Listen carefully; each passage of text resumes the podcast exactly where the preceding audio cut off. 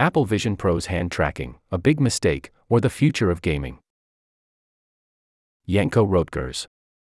Apple's Vision Pro won't be available until 2024, but one of the headset's key features is already dividing developers. The Vision Pro will be shipping without controllers, as it relies solely on eye tracking and hand gestures to navigate 3D environments. That's a noted departure from the way other headsets work. Devices such as Meta's Quest 2 and Sony's PlayStation VR use custom hand controllers for navigation and gameplay. Apple isn't marketing the Vision Pro as a direct competitor to these devices, but instead as the first in a line of new spatial computing devices that the company hopes could one day be as successful as the iPhone. Andrew Eich, for one, can't wait for a controller free future. Eich is the CEO of Owlchemy Labs, a Google owned VR studio best known for its job simulator and vacation simulator games. Owlchemy has been experimenting with hand tracking as an alternative to controllers, and Eich believes that this approach is the only way to bring VR and spatial computing to the masses. To be perfectly blunt, Eich says, it's the future of the medium. However, turning it into a mass market product may take some time. Apple reportedly expects to make fewer than 400,000 units next year. Many VR game developers are worried that they won't be able to bring their existing titles to Apple's headset, which could further depress interest in the $3,500 device. Some wonder whether a headset without controllers will even be usable for gaming but Eich believes that most headset manufacturers will eventually follow Apple's example and ship their devices without controllers. He likens this transition to a controller free future to the jump from early smartphones like the Blackberry, with their integrated keyboards, to the touchscreen only iPhone. Controllers are a huge impediment if your goal is to get VR out to the masses, he argues. The second you remove controllers, it just removes a barrier. That's especially true for newcomers who are unfamiliar with the way the typical pair of VR controllers work.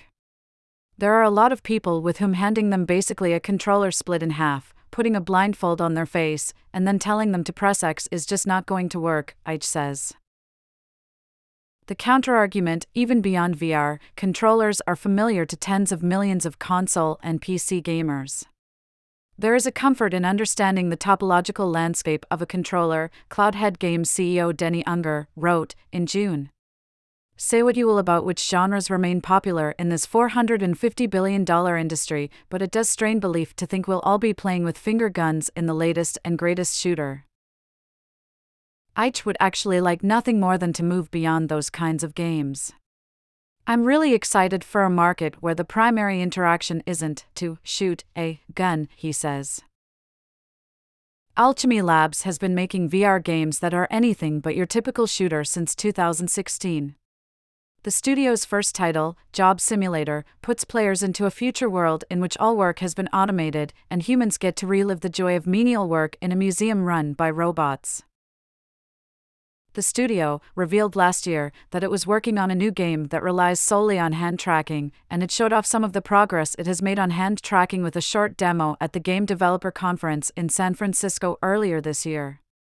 The demo puts players into a job simulator like futuristic coffee shop where they have to serve beverages to robot customers. Players can manipulate a range of buttons on the espresso machine and even flip a coin with their fingers.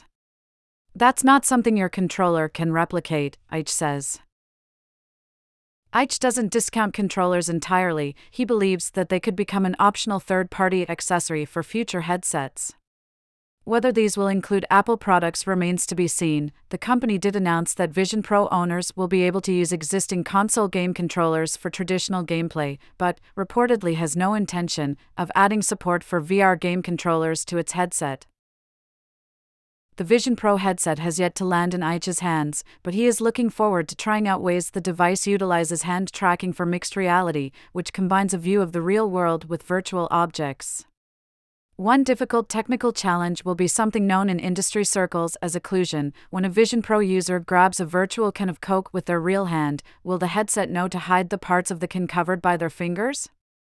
Eich says he's interested to see if that's something Apple can pull off.